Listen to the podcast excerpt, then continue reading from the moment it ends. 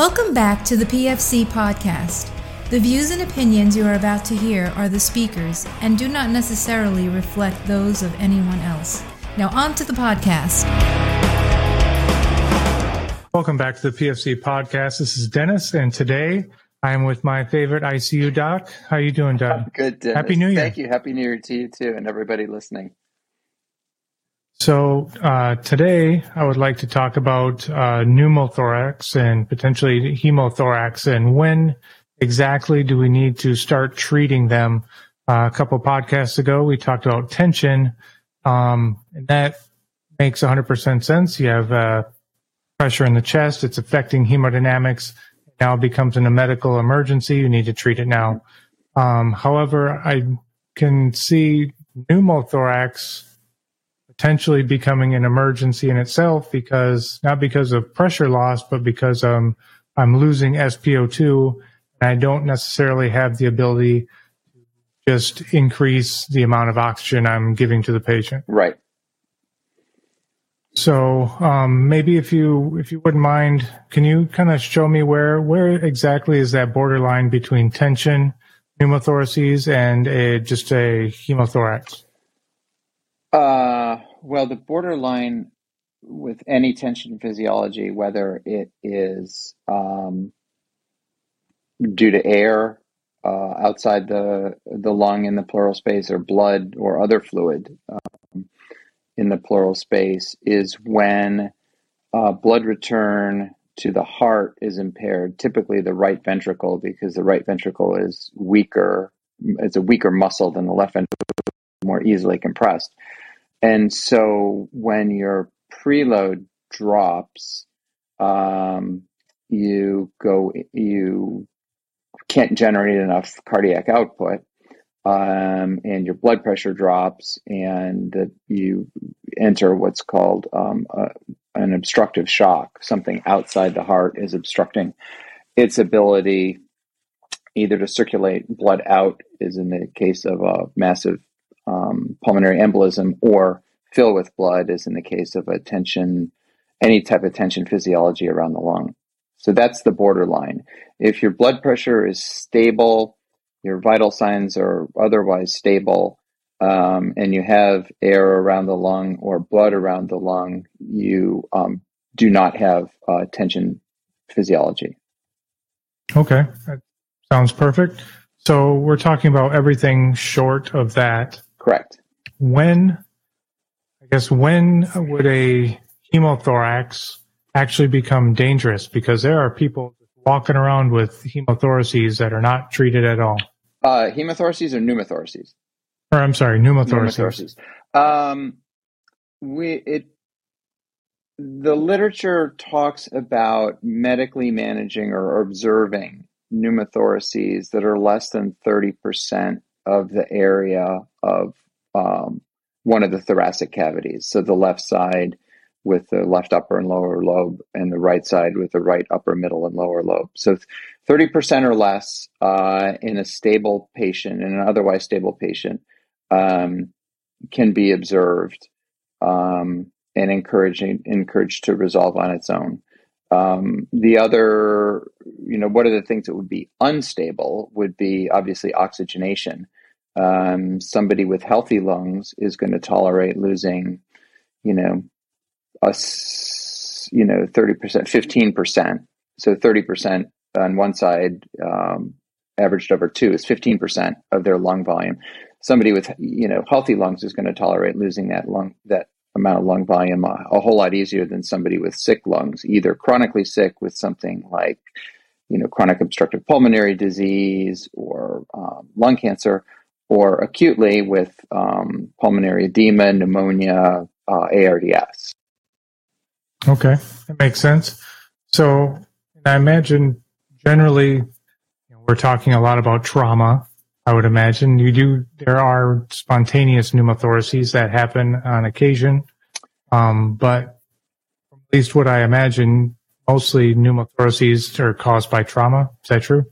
Uh, in general, yes. Although we saw a ton in COVID, um, especially um, with the first two variants of the disease, the Alpha and the Delta variant, which had a much higher rate of hospitalization and ICU admissions, um, caused a lot of lung scarring. And um, we call them blebs, basically air pockets in the lungs where the lung tissue is destroyed and just an empty airspace remains. Uh, and they would pop and cause um, pneumothoraces. And, you know, it probably in the patients that we saw in the ECMO unit, it wasn't quite 50%, but it probably wasn't far below it. Okay. Um, now, is that because, I mean, I imagine also early on we kept, we were very aggressive with vent management and.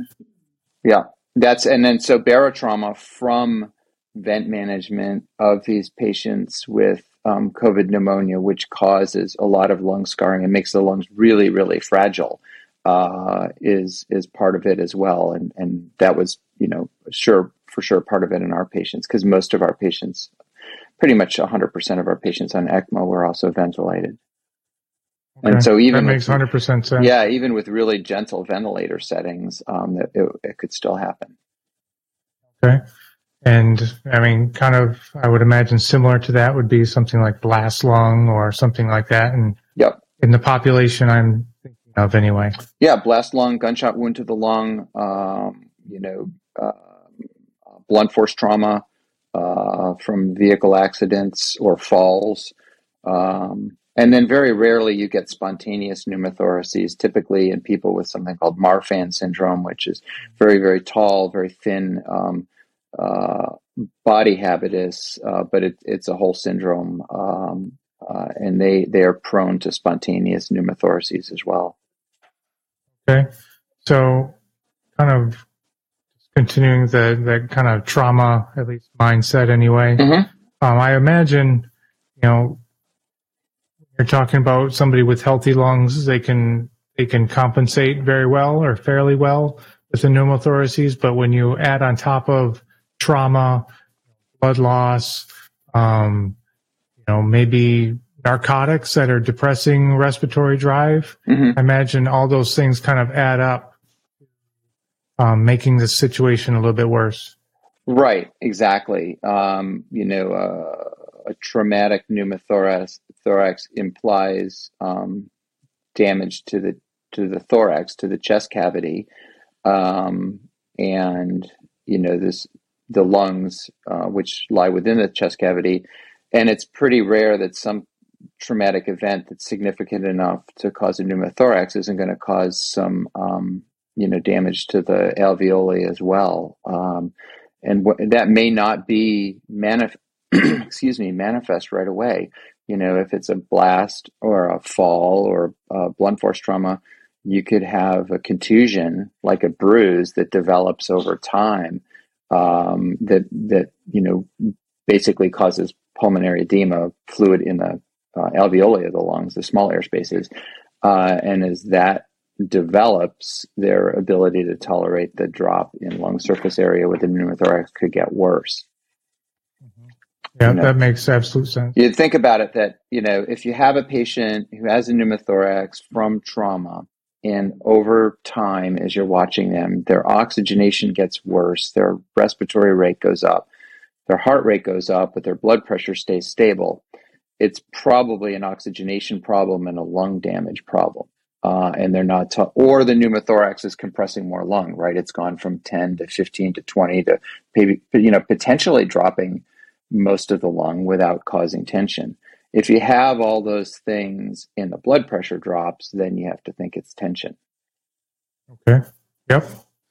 So kind of going along, okay, we I recognize this patient's just from MOI Mm-hmm. You know, done March. Okay, I found an injury, or I at least suspect he's got a, an injury, long potential for development of uh, pneumothoraces or potentially hemothoraces. Mm-hmm. Um, I assess with my stethoscope, I keep hearing his lung. Mm-hmm.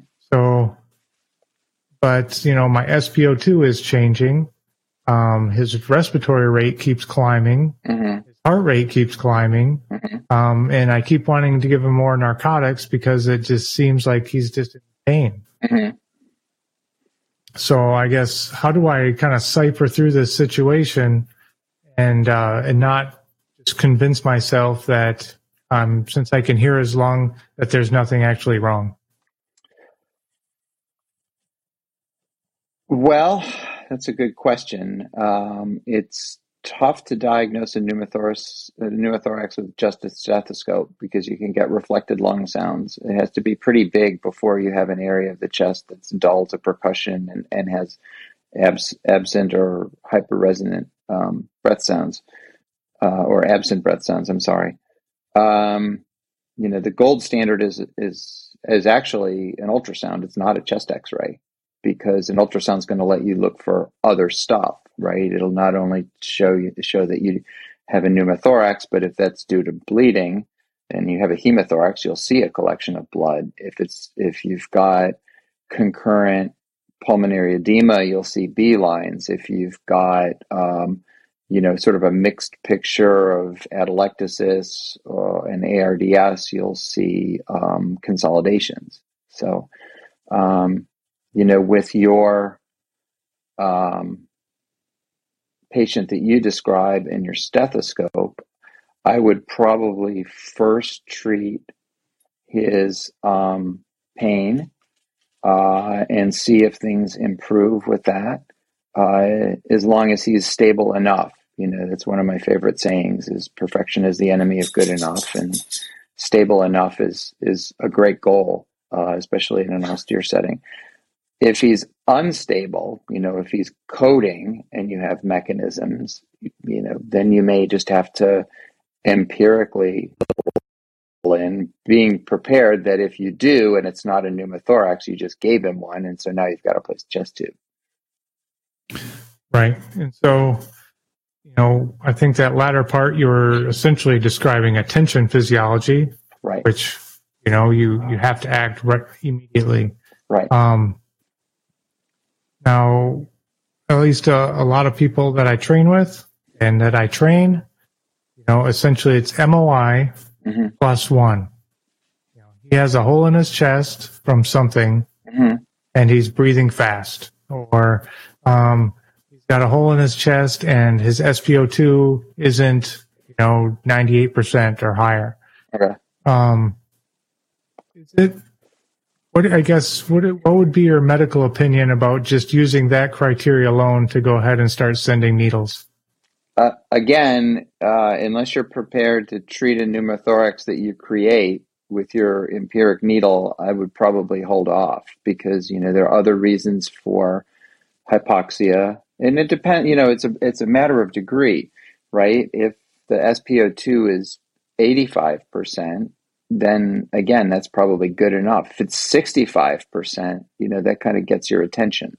Um, uh, you know, respiratory rate is one of the first things that's elevated in in trauma for all sorts of reasons: pain, anxiety, shock, um, you know, blood loss. Um, so, uh, you know, I my preference is to establish some trends, uh, do some non-invasive things, you know, to to treat things that you know are, are on the differential diagnosis that can be treated non-invasively, um, as long as the patient's giving you time, you know, uh, to respond to all of these and not crashing and burning. If they're crashing and burning, it's a different conversation. But I'm going to assume that your patient is, you know, looks sick, um, but isn't um, you know uh, urgently unstable where you just got to throw the kitchen sink at them. Right. No. Um, at least from what my understanding and what little experience I have, these pneumothoraces they don't really develop that fast that you have right. to jump in off the top rope um, on right. the X to start treating. And you know, with all of our pneumothoraces and COVID, uh, only a tiny percentage of them got chest tubes. You know, most of them we treated uh, we treated medically, um, and and tried to get the lungs to heal uh, and the pneumothorax to resolve themselves. Okay, um, so know, I again, you know, you said you treated them medically. So maybe if you wouldn't mind go into what exactly does that mean? Well, you want to minimize positive pressure ventilation as much as you can because um, if you've got a hole in the lung that's communicating with the pleural space, pushing more pressure, positive pressure into the lung is going to, um, you know, just push more air through that hole into the pleural space and wor- worsen your pneumothorax. So if you're not on positive pressure ventilation, try not to start it. If you are, try to um, reduce the pressure as much as possible. If you can switch to a mode where the patient's breathing spontaneously and avoid giving him extra breaths, do that. Um, and um, you know, if you need oxygen, you know, to increase your oxygenation, these are patients that I would prone first before I increase their PEEP because PEEP's going to make the pressure worse and pneumothorax worse. Proning isn't going to trouble any of that. Okay, so I guess the pressure you're talking about reducing is that the PEEP, is that the PIP, is that everything? Yes. it's yeah. I want to give them the smallest tidal volume or pressure support, whichever you know is whichever mode you're using to deliver the breath, and the lowest PEEP that will give me a good enough uh, oxygenation. And and there I'm thinking you know between 85 and 88 percent. Certainly if yeah certainly if you're in the 90s, you know stop if you're in the 90s and and uh, you're on no supplemental oxygen, you have to question whether they need a, a to be an event at all. Um, but yeah, so good enough oxygenation and then a good enough um, end tidal CO2, you know, and I would settle for something in the high 40s to 50. Okay. Um, Probably high 40s since it runs a little bit lower than the R2, but still, I would settle for, you know, a good enough ox- uh, SpO2 and a good enough end tidal CO2 at the lowest pressures possible, both in terms of PIP and um, and PEEP. Okay, and so um, you mentioned eighty five percent. So let's say you know we prone the guy, um, mm-hmm. or whatever other positioning we can come up with, mm-hmm. best of our knowledge. We've reduced the amount of pressure that we're giving this guy to the best of our abilities, mm-hmm. and um, we're still not really hitting goals. We've started even starting up the SAROS that we found, and we're hitting them at three liters a minute, which is the max.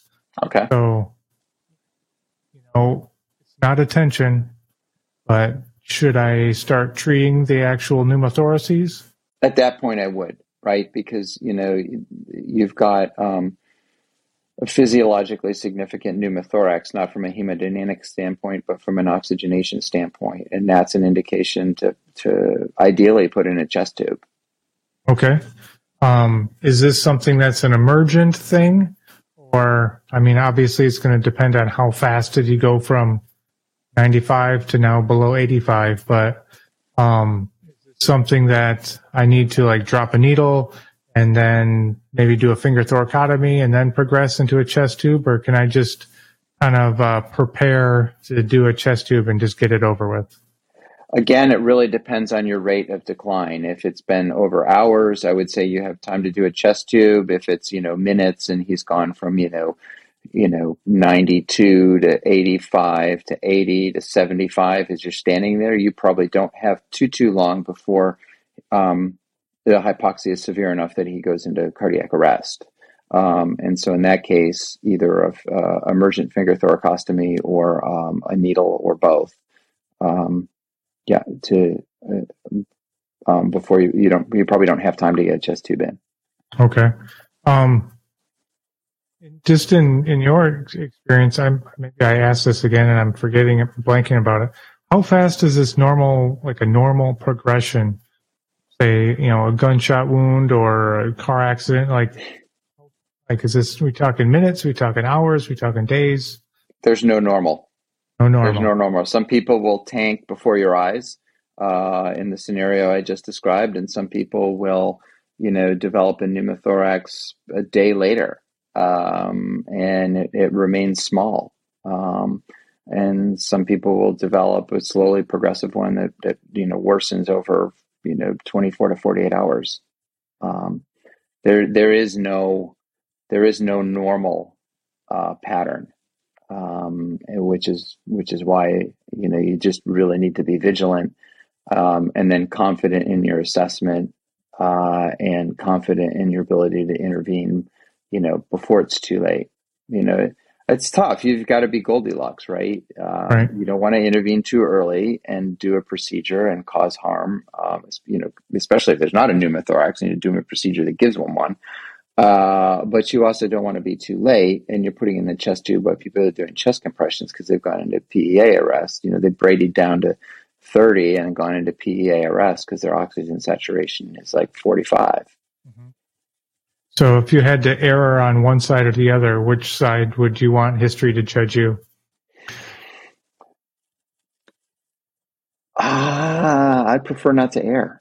oh, yes, of course. However, you're still human, just like we all are. So, would you rather be probably, over aggressive and known to do things early, or no, would you rather be the guy? This, I'd probably err on the side of caution and then increase my vigilance. I'd probably okay. watch. Um, you know, that's it. Generally, you know, I yeah. Um, I would err on the side of caution, not do a procedure unless the patient demonstrated a worsening trend. But I would increase my vigilance, and I would, you know, what I the other thing I would do is I would prep to do that procedure. Right, I would have everything at the bedside. Um, you know, uh, and we do this all the time in the ICU. Right, um, you know, if we think a patient's going to, you know, become unstable or be unstable when they arrive, we'll have all the cardiovascular drugs to put in the room waiting for the patient. If I think they're going to need an airway, we'll have, you know, RSI drugs in the room. And, you know, sometimes they just go back in the, in the um, medication cabinet. Um, but, you know, a patient like this is, you know, a, a, patient with a pneumothorax who's rock solid stable, even though their pneumothorax looks like a crescent, you know, they say they have a chest x ray and looks like a, you know, a two inch wide crescent over the top of their right lung, you know, they're not as much of a risk as a patient who, um, you know, has a pneumothorax that you've diagnosed on ultrasound and is just clinically deteriorating. Uh, after you've eliminated all of the reasons for their deterioration, you know, are they bleeding? Um, for instance, being a big one in trauma. Yeah, absolutely. So I also yeah. hear a lot of like, uh, well, needle decompression is uh, is diagnostic and therapeutic at the same time. So, or harmful, or harmful as well. Right. So it's either diagnostic and therapeutic, or it's it it causes an iatrogenic injury, which isn't trivial. Right. You know? And God forbid you don't, and, and please don't hit an intercostal artery as it's going in, because then you really have caused an injury. Then, then, then not only do you have a pneumothorax, but you have a, a hemothorax, and intercostal arteries can bleed like stink. Oh yeah, and also that uh, three and a quarter inch needle is more than capable of hitting their heart as well. Yeah, don't do that, or their liver if you get it too low. But hopefully, you're going up high and midline like you're supposed to. Right. So it, these things are definitely not benign at all. Um, I got to be honest. I think we nailed hemo or uh, pneumothorax. So mm-hmm. let's kind of. I think also very real. I think it's very realistic to say that rarely are they one or the other, hemothorax or a pneumothorax. I would imagine generally they're a combination of both. Mm-hmm. So um, you know, when when do I need to? Are there any different considerations when it comes to a hemothorax? Um, because I would imagine that blood is going to coagulate. Correct, which can be a good thing. Okay. Because um, you know, let's say you're bleeding into your thoracic cavity. Um, from a vessel that's small enough that increasing the pressure on the vessel will actually tamponade off the bleed. Then at a certain size of your hemothorax and a certain pressure associated with that size, your bleeding may actually stop. Um, and it'll look terrible on ultrasound and look terrible on chest x-ray. But if you're not in tension physiology, just leave it there and essentially you've stopped the bleed in the lung and let the, the surgeon scoop all that out in a controlled situation. Where you have to worry is if you have a bleed you know, like an intercostal artery or several intercostal arteries that really aren't amenable to compression, that bleed is just going to continue to get bigger. Um, you will eventually develop a tension hemothorax. Um, the trick there is the tricky part there is that when you do your finger thoracostomy to relieve the tension hemothorax, and these usually are more more these usually happen faster and are more urgent, you know, and um, and and there's more urgency. Um, then you know that internal hemorrhage is going to become an external hemorrhage, and all that blood is is lost, and your patient's going to be not only in obstructive shock, which you relieve, now they're in hypovolemic shock from hemorrhage. So you really need to be able to resuscitate them as you're relieving the tension. Okay. So one of the kind of the debates that we have as instructors because we're nerds um, mm-hmm. is do I relieve the the hemothorax or do mm-hmm. I get access and start sending blood? Which one comes first, the chicken or the egg? Uh, it depends on how close the guy is to dying. If, like I said, if he's, you know, if he's in profound shock um, from obstructive shock, uh, you need to relieve that first. You need to treat the you need to treat the cause of shock that's going to kill him first. Okay. Um, and so if that is, and the, the thing is, if the other thing with ultrasound is not only can you diagnose the presence of a uh, of a pneumothorax or of a hemothorax, but you can also observe the effect of it on the heart, right? You can see abnormal relaxation of the right ventricle, of the right atrium, or God forbid the left ventricle, left ventricle if it's bad enough. You can see that it looks squished and it's not fully relaxing. Um, you may want to study this and get some films of it so you know what it looks like. But you know, you know, it's pretty easy uh, if you can get a picture of the heart um, to to see to to use the imaging of the heart as confirmation that you're in physiology. Okay. Nice. You know, very similar to what we would do with tamponade physiology, which is the last form of obstructive shock, where something outside the heart.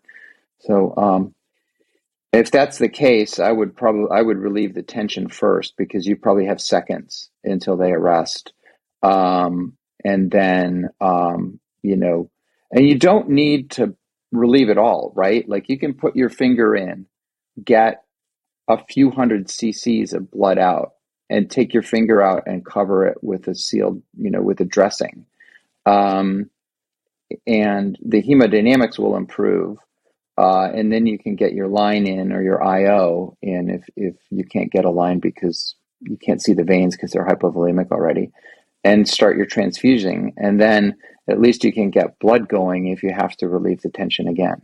Right. I think ideally is you've cross trained your teammates so that these things can happen simultaneously. You know, the medic relieves right. the tension, the helper gets an IO or, or is able to get some kind of venous access. Right. And if you're on a team with two medics, then it's easy to divide the work, right? Somebody's working on access with the other person's working on the thoracostomy and, and relieving that. That's not a patient, I, you know, I, unless you're someplace where you've got a surgeon close, um, that's probably not a patient where I would, well, I, I would put a chest tube in, but I would clamp it. I would have a way to clamp it. Okay. Because you don't, you don't want to leave it open to drain and then the guy just exsanguinates from his chest tube faster than you can resuscitate him. Okay, that, I understand that. Now, um, at least my thought was if I can evacuate the chest and get the lungs inflated again, then mm-hmm. that also will stop a uh, bleeding inside the chest. Has that been your experience? No, a, a big enough artery is going to bleed until somebody, you know, it's a, until some surgeon fixes it. Okay. Yeah. Sadly. Yes. I was hoping you're going to say you're correct, Dennis. As always. No, I sat on a I sat on a uh, pulmonary artery injury post op. It happened intraoperatively, but he came out and wound up having a post, uh, you know, um, pulmonary artery injury um, during the surgery and was closed up and you know basically resuscitated him for several hours until we could get an OR and a surgeon to fix it. Okay. Now, I imagine things like the lethal triad are also going to come biting you you know, if he's colder than he needs to be, if he's acidotic, et cetera, et cetera. Yeah. Yeah. I mean, hemorrhage is hemorrhage, right? Yep. So, uh, uh, and bleeding is bleeding. So, you know, if that's the situation you find yourself in with a hemothorax and not a pneumothorax, then all of those, um, you know, optimize every point on the lethal diamond that you can. Um, because you only have so much blood. So controlling all those other factors that can either improve your ability to coagulate or worsen it um, becomes super important. Perfect. So um, if you had to give, you know, young Dennis some advice, um, other than pick a different profession, um, you know, when it when it comes to chest trauma, just shy of tension, um, what mm-hmm. advice would you give?